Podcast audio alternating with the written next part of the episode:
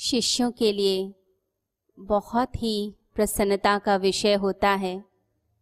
जब उनकी ज़िंदगी में गुरु का आशीर्वाद, गुरु की कृपाएँ बरसती हैं, गुरु से मिलना अगर संभव हो जाए, उनकी कृपा दृष्टि बन जाए, वो हमारी तरफ़ प्रेम से देख भी लें तो ऐसा लगता है कि ये जीवन धन्य हो गया। और ऐसी धन्यता हमारी ज़िंदगी में रोज़ रोज़ आती रहे। इसके लिए हम भगवान से आज प्रार्थना करते हैं कि हमारे गुरु का आशीर्वाद हमेशा हमेशा हमारे ऊपर बना रहे और हर पूर्णिमा पर हम उनके दर्शन कर पाएँ।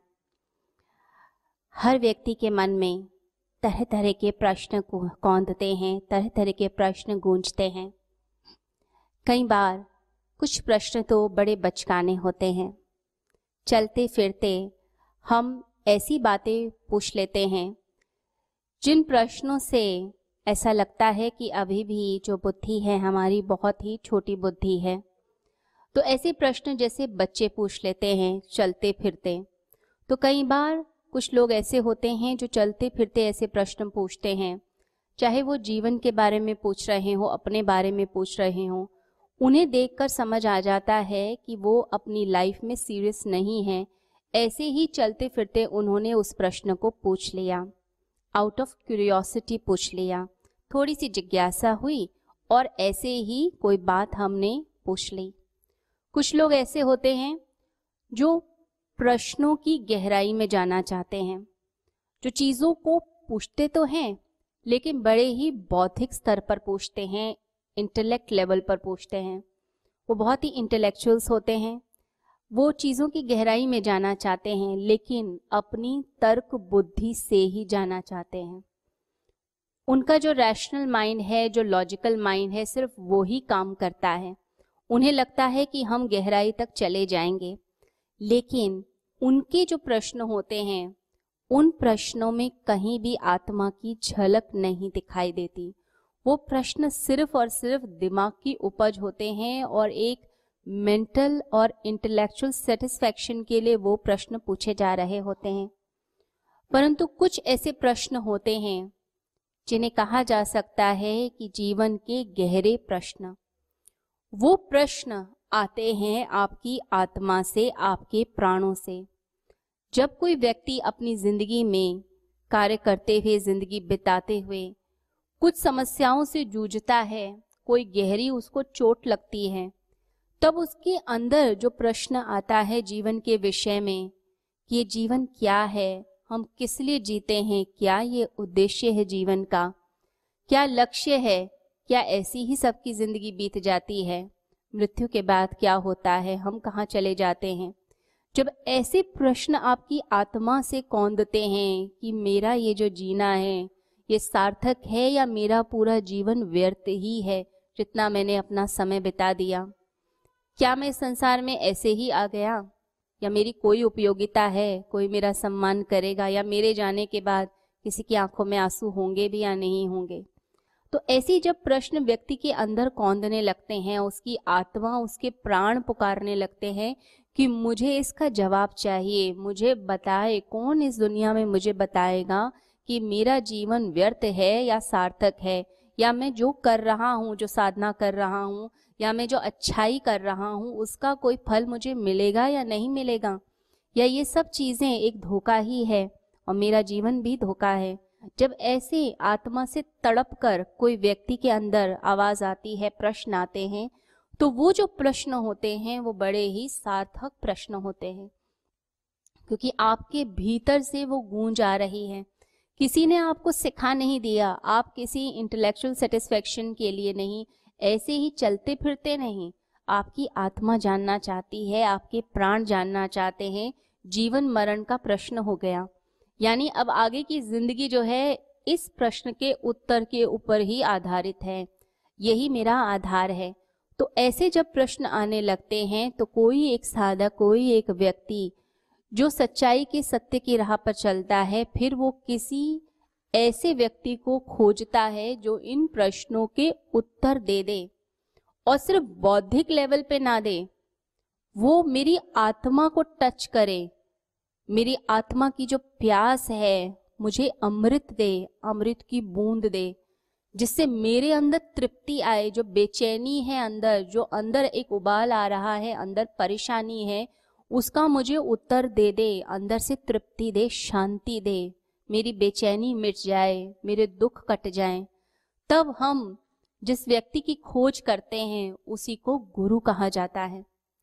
और जब गुरु ज़िंदगी में किसी के आते हैं तो समझ लीजिए, उस व्यक्ति की जीवन की जो दिशा है और जो दशा है, दोनों में ही परिवर्तन आना शुरू हो जाता है।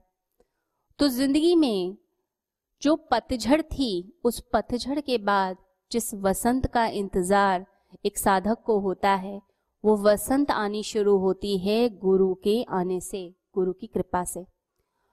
तो जब गुरु ज़िंदगी में आए तो गुरु के सम्मुख साधक अपने उन प्रश्नों को, जो गंभीर प्रश्न है, उसको रखना शुरू करता है और धीरे धीरे गुरु की ऊर्जा से जुड़ना शुरू करता है। गुरु के विचार, गुरु की भावनाएँ, गुरु की आत्मा में जो तेज है उस तेज से फिर कनेक्शन साधक का शुरू होता है।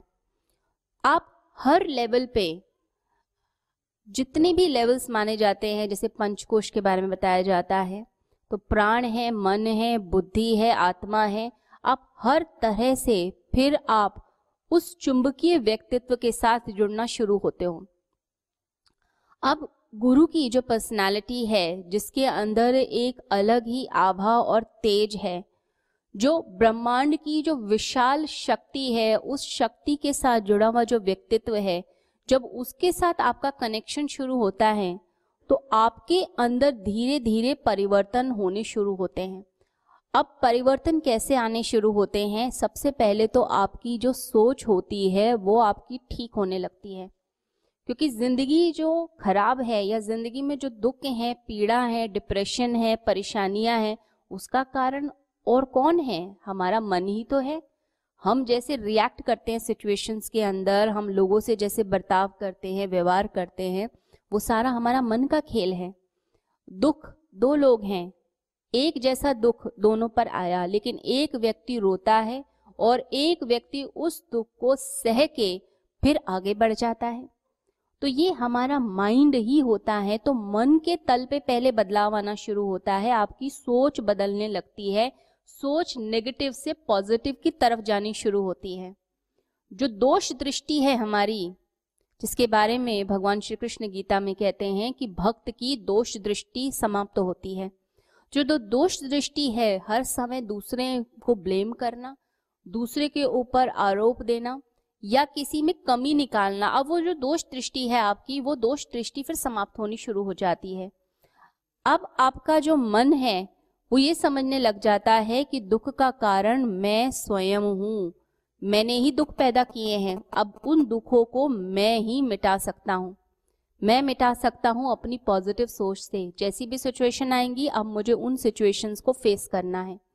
तो शिष्य सीखने को तैयार हो जाता है। शिष्य का मतलब ही है जो सीखने को तैयार है, जो बदलने को तैयार है। आप अपने आप को बदलना शुरू कर देते हैं। कहते हैं कि भगवान बुद्ध के पास सारी पुत्र आए, बहुत सारे प्रश्न लेकर आए। भगवान के सामने उन्होंने प्रश्नों की पूरी श्रृंखला ही रख दी। उनसे सिद्धांत की चर्चा करने लगे, शास्त्रों की चर्चा करने लगे, बहुत सारी बातें पूछने लगे। तो भगवान बुद्ध ने कहा, तुम्हारे पास तो बहुत सारे प्रश्न हैं।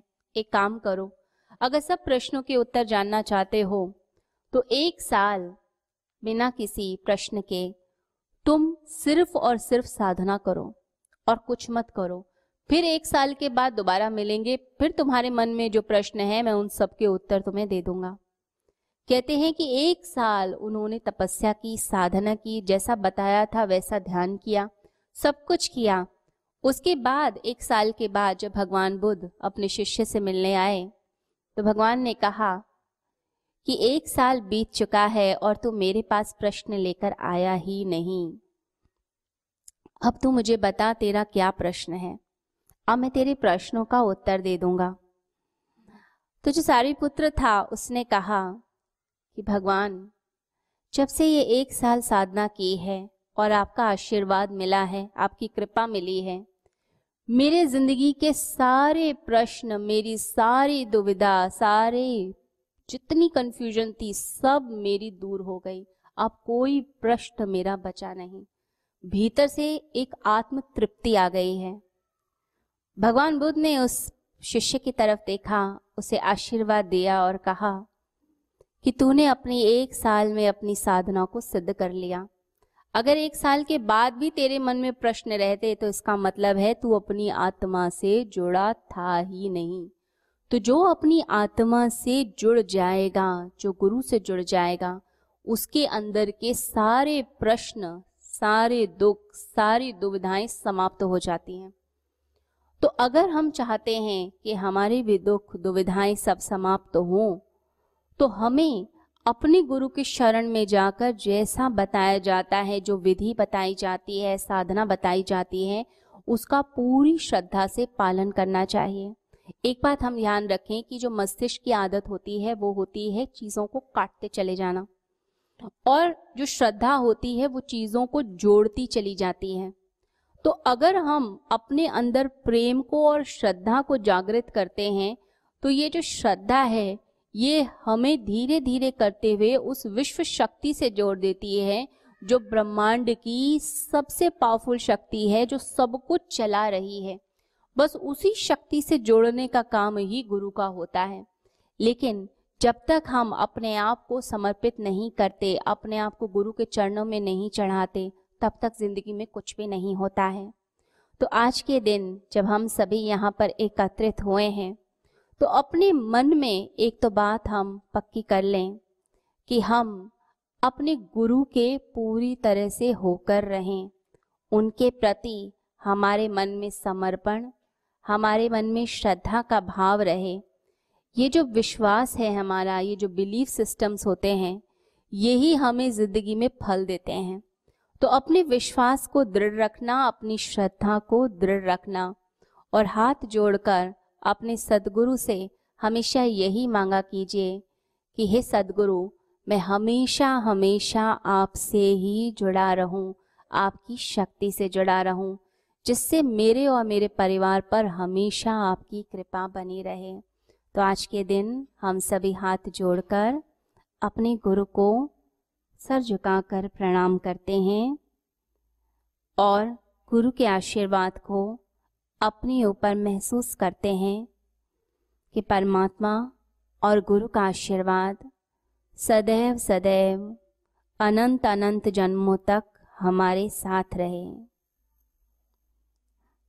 हाथ जोड़कर हम सतगुरु से प्रार्थना करते हैं। सभी को हरिओम